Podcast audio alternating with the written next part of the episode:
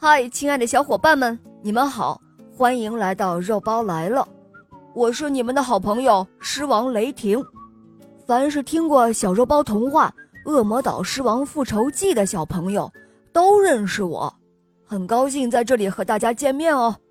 下面请收听《西游记》，惊天地美猴王出世第二集。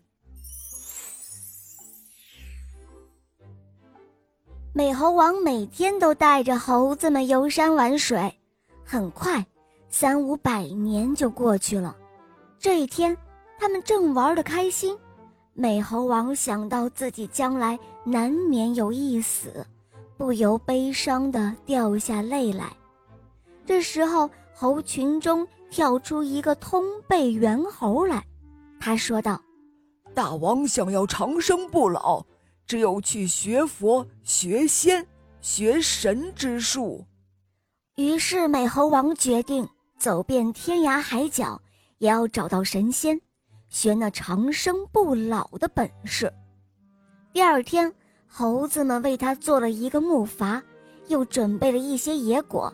于是美猴王告别了群猴，一个人撑着木筏，奔向汪洋大海。大概是美猴王的运气好，连日的东南风将他送到了西北的岸边。他下了木筏，登上了岸，看见岸边有许多人都在干活，有的捉鱼，有的打天上的大雁，有的在淘盐。他悄悄地走过去，可没想到吓得那些人将东西一扔，四处的逃命。这一天。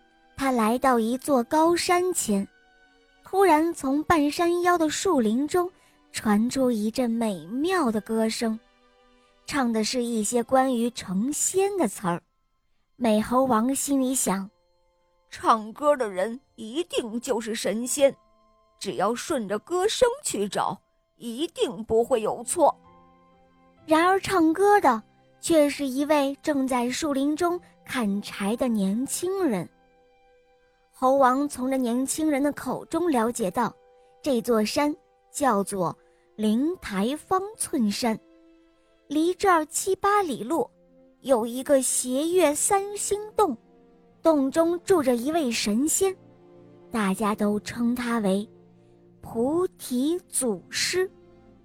美猴王告别打柴的青年人，出了树林，走过山坡，果然，远远的。他看见一座洞府，只见洞门紧紧地闭着。洞门的对面山岗上立着一块石碑，大约有三丈多高，八尺多宽，上面写着十个大字：“灵台方寸山斜月三星洞。”他正在看时，门却忽然打开了，走出来一个小小的仙童。美猴王见此，赶快走上前，深深地鞠了一个躬，说明了自己的来意。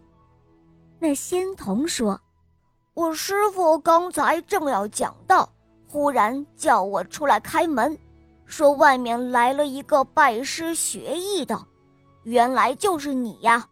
好吧，跟我来吧。”美猴王听后，赶紧整了整衣服。恭恭敬敬地跟着仙童进了洞内，来到祖师讲道的法台跟前。他看到菩提祖师端端正正地坐在台上，台下两边都站着三十多个仙童，就赶紧跪下叩头。祖师问清楚了他的来意，很高兴，见他没有名字。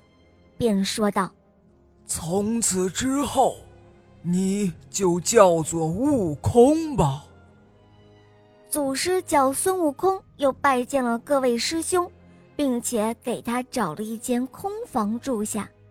从此，悟空跟着师兄们学习生活常识，讲究经典，写字烧香，空时做些扫地挑水的活计。就这样，不知不觉，很快七年就过去了。这一天，菩提祖师讲道结束后，问悟空想学些什么样的本领。孙悟空不管祖师讲什么求神拜佛、打坐修行，只要一听不能够长生不老，他就不愿学。菩提祖师对此非常的生气。好了，小伙伴们，《猴王出世》第二集肉包就讲到这儿了。明天同一时间，我们继续收听第三集哟。好，明天再见，么么哒。